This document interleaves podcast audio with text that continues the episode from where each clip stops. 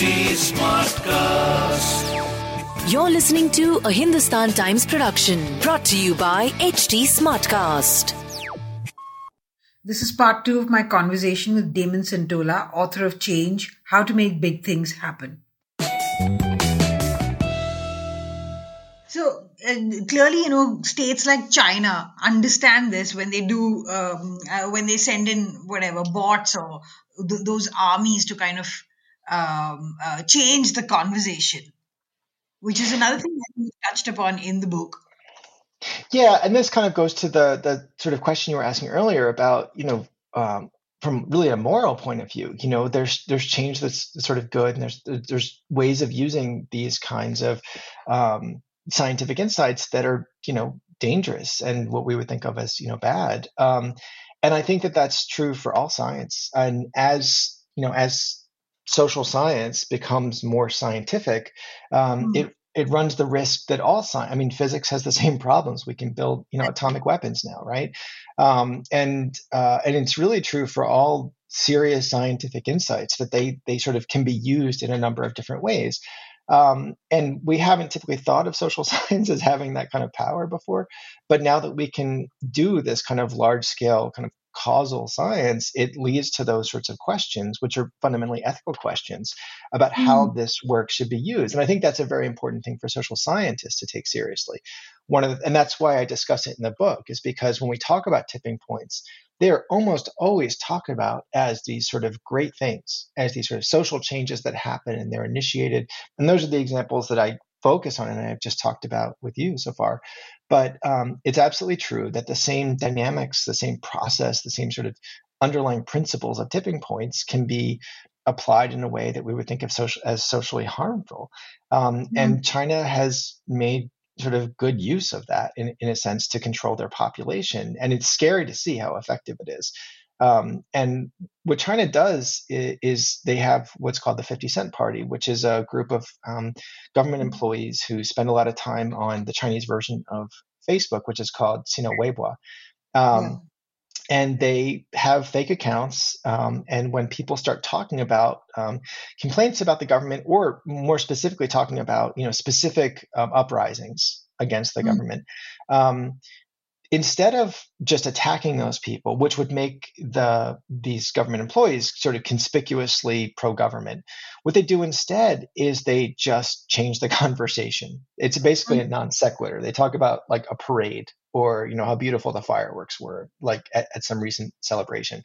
Um, and you can imagine if you think about, you know, like during Black Lives Matter, how bizarre it would have been for people in that conversation to just start talking about a parade. It just, they would have been, you know, pushed out of the conversation. But what the Chinese government does that's so uh, strategic is they have lots of people, lots of their workers simultaneously coordinating on a new conversation. Um, so they're all talking to each other about this this parade, and they're sort of what that does is it it changes the kind of the social norm of the conversation, and it seems at that point less acceptable to talk about you know whatever event is happening or whatever uprising uh, may have just occurred um, mm-hmm. and instead the conversation switch over switches over to talk about you know how beautiful the fireworks were um, and you know they, they do this in a strategic way they, they engage compelling topics um, about you know government reform but like in a really neutral and sort of bland way um, that engage citizens and kind of pull them away from one conversation into another. And this is the same kind of social coordination process, but it's used as a way of dismantling um, attempts to sort of organize um, and has been really effective. And the most remarkable and kind of bizarre thing about the 50 Cent Party is that you would think that in order for this to be effective, um, it would need to be a secret. Uh, it would need to be something that the government was doing um, in, without anyone knowing about it. Uh, but mm. they actually tell they tell their their citizens that they're doing this. And uh, some colleagues of mine um, at Harvard did a nice study where they sort of showed um, how um, you know the 50 cent party sort of controls public opinion. And the government advertised the study and said uh, look look what a good job we're doing at helping to you know advise and guide public opinion. Um, and and this is sorry? No i just laughed. I mean you know. Yeah right, right. it's unexpected. Um, but what what it turns out to be is an incredibly sophisticated strategy because if the government lets everyone know that there are these secret government employees everywhere as part of the conversation, then it means that whenever anyone sort of says anything that um, seems like it may be one of these, you know, government people, then they get attacked, um, even if they're not a government person. And then the people who work for the government can attack regular citizens, accusing them of being 50 Cent Party members. And it creates this tremendous confusion about who is sincere and who is doing manipulative um, sort of work on social media. And mm. that confusion actually um, prevents people from like figuring out what the actual topic of conversation should be, who's manipulating, who's not manipulating. And as a result, this sort of uh, strategy of distraction becomes like even more effective because everyone is suspicious of everyone. So whatever people happen to be talking about probably is, you know, normal because, you know, you have to ferret out the the 50 cent party members and there's no way to tell who they are. And so because there's all this confusion and this sort of uncertainty about who's sincere, you just kind of wind up defaulting to just talking about whatever the normal conversation appears to be. And it's a uh, it's it's a kind of a twist on the way that we've typically thought about um, you know social manipulation by totalitarian governments, but it is weirdly effective on social media. Yes. We're going back to the idea of the influencer. Sure. You know, and so much money is spent on influencers in every industry, right? Because we believe that they're going to, but you say that they're not, they're not the key and they're not at the, you know, they're not the most important people, right? So how will this, how do you think this will change the way um, advertising would be, uh, you know, money would be allotted, you know? when I was reading the book, you know, I was particularly taken by how you did these experiments online. Yes. And, you know, that must have been so difficult to pull off. Like, especially that health thing uh, where people actually got started using using it. I think it's an app or some. Yeah. Yeah. So talk about that because I, I was thinking, I was reading that bit and thinking, my God, just setting this up must have been difficult and then getting people to use it. So, you know, the challenge of that, how did you do it? Well, it's less difficult now that I've been, you know, that I've been built this sort of scientific infrastructure. But at the time, it was extremely difficult because there really wasn't any scientific tool or method for for doing this kind of study. Um, and I had at the, you know, I just um, developed this new theory, and I had, you know, published some papers showing how this theory um, would work and making some very clear scientific predictions, um, which again is unusual for sociology. But I had, you know, I had a prediction about how if you change the networks in a population, it would allow, you know, sort of this this new kind of innovation to take off. Um, and uh, and there was no way to test it. I mean, historically social scientists don't do large scale experiments on you know um, populations let alone you know replicate them again and again to show that there's an effect. And so um, it took about four years to build that to build that that first study. Um, and largely the, the hard part was was thinking of it was you know trying to devise a way where you could imagine you know studying people in a way that would be real because the way social scientists historically do experiments we all think of like psychology experiments where you bring a person into you know a laboratory and you show them different images and maybe see if their their sort of responses are different or you um, do a medical experiment where you give different people different drugs or what you know some one group is the control group and they, they get a placebo and the other group is the experimental group and they get a drug and you see you know whether it's effective in in um, you know uh, preventing an illness or um, curing an illness and that's kind of how we think of experiments as one at a time. But of course, what I wanted to study was how an entire population would change, how you could shift a social norm of like a group of people to a new norm, um, mm. and how it would happen not in like kind of a clinical setting or a setting where you know everyone knew it was an experiment, but a setting that mm. just felt natural and real. And so what I ultimately had to do was, was, essentially build a product. I just built, you know, I, what I noticed was that. Um, a lot of people um, were spending time, and this was like around 2008, 2009, 2010. Um, mm-hmm. online health communities were becoming very big. Um, people mm-hmm. were just spending time talking to each other. And one of the, the sort of I think strangest things for me at the time is I think a lot of people assumed that if you're interacting online, particularly with a stranger, that it was going to be this sort of superficial interaction. Nothing sort of real happened there. Mm. Um, and I think that we all sort of have changed our mind about that. Real stuff does happen online. People organize social movements and people, you know, um, make real sort of financial decisions and, and the influences they're receiving online are actually consequential. But at that Yes. time, people hadn't really cottoned on to that idea. And, um, and so what I realized was that people in health communities um, were influencing each other to, an, to a surprising extent. They were sharing their private medical data with each other. These were total strangers interacting, you know, on a website, and they were sharing their private medical data with each other. They're giving each other advice about what medications to take. I mean, it was phenomenal. Um, and people were listening. They were engaged because there were these sort of networks of relevant peers. And so um, that was a big that was an epiphany for me really i thought well i can i can build one of these communities um, and i can use it as an experiment um, and people will come to it if it's a you know it's a well constructed community that's useful people will come to it you know not as an experiment they don't need to be paid or anything they'll just come to it because it's useful um, and an important thing here is th- there's there's very clear ethics here with the science. Like if people are in an experiment, you have to tell them they're an experiment. That's absolutely necessary, in my opinion. Um, Mm. There are some companies conducting experiments without telling people, and I, I think that that's unethical. Um, Mm. And so so what I did was this I was at you know at Harvard when I constructed this and I just you know called it the the you know Harvard study on healthy lifestyle. And um and I told everyone yeah, I made this you know massive campaign through all, all kinds of like health publications um, and you know health surveys and um, you know offices that were um, promoting health among their um, among their clients and among their patients. And so there's this there's a study of you know social networks and health and um, you know i'm collecting your data but it's you know it's the site that we're building to to provide this service. Um, and like thousands of people came and signed up and joined um, and found it useful. Um, and what i did was then construct these social networks for people. So they had peers who were relevant to them who had you know also signed up who had put in similar health interests. Um, and you know the basic idea was you know even though people know they're in a study what they're doing there you know with their, their experience is a real experience. They're just talking to other Mhm. people about their health interests and giving each other advice. And then i introduced yeah, this new this new app which we and that, and that you know 2009 it wasn't called an app right? An app today. But basically this this new uh, health tools online health tool um, into the community with you know a person uh, you know, a single person who, who adopted it, and then just notified their neighbors, their just sort of contacts in that community.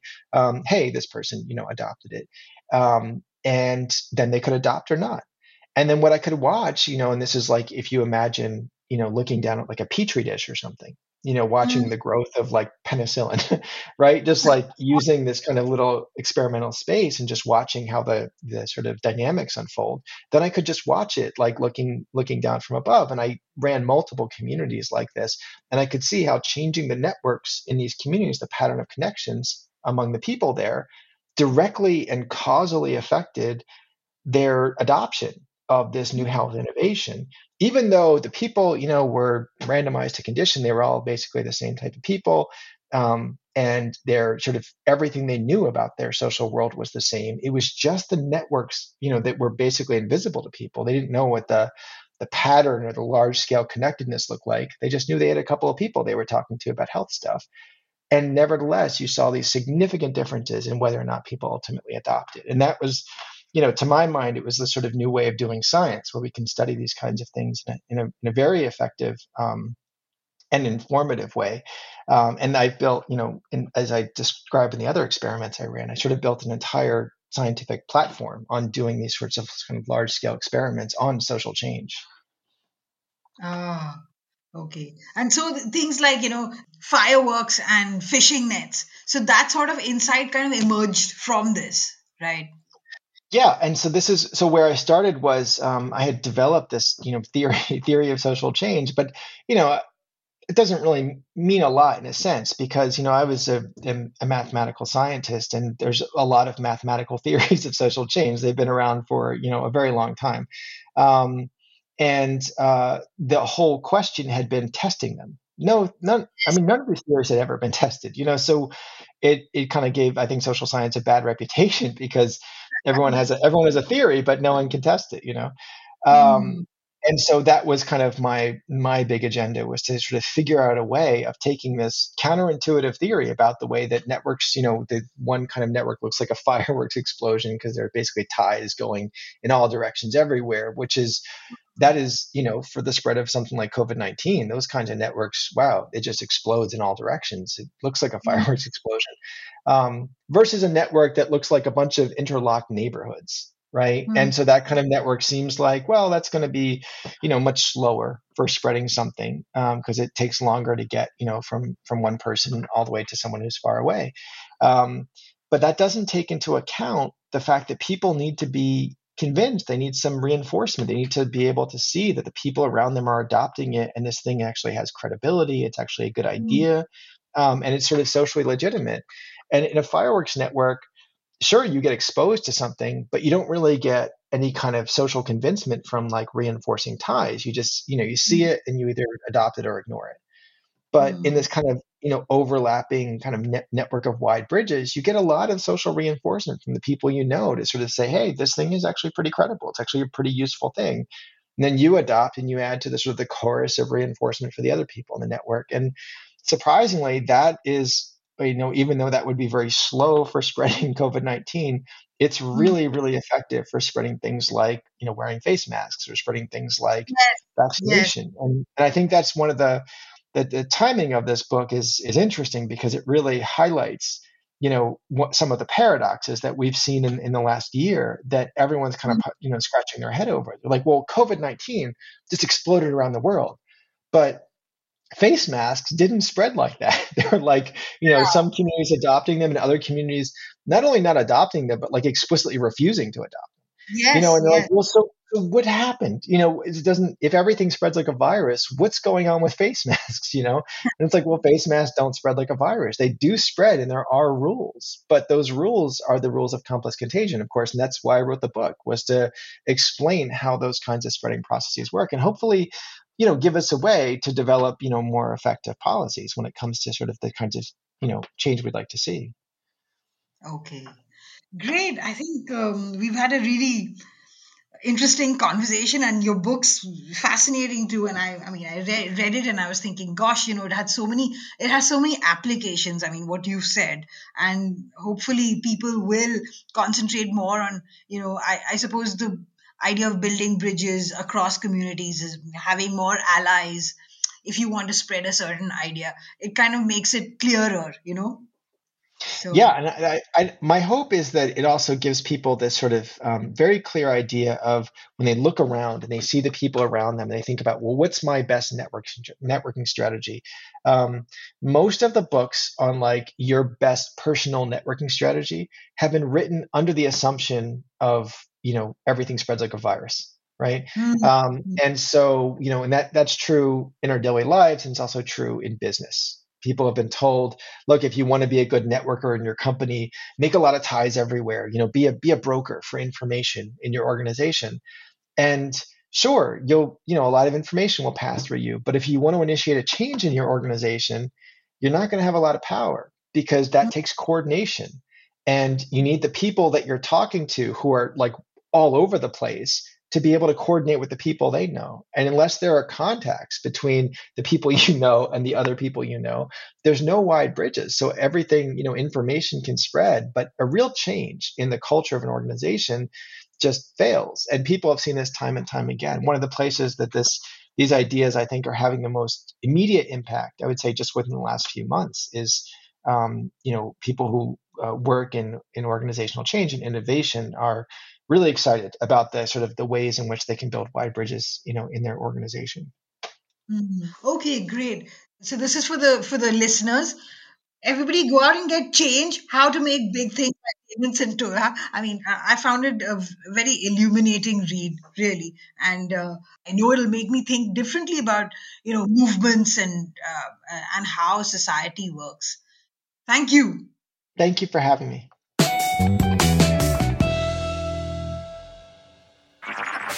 This was a Hindustan Times production brought to you by HT Smartcast. Smartcast.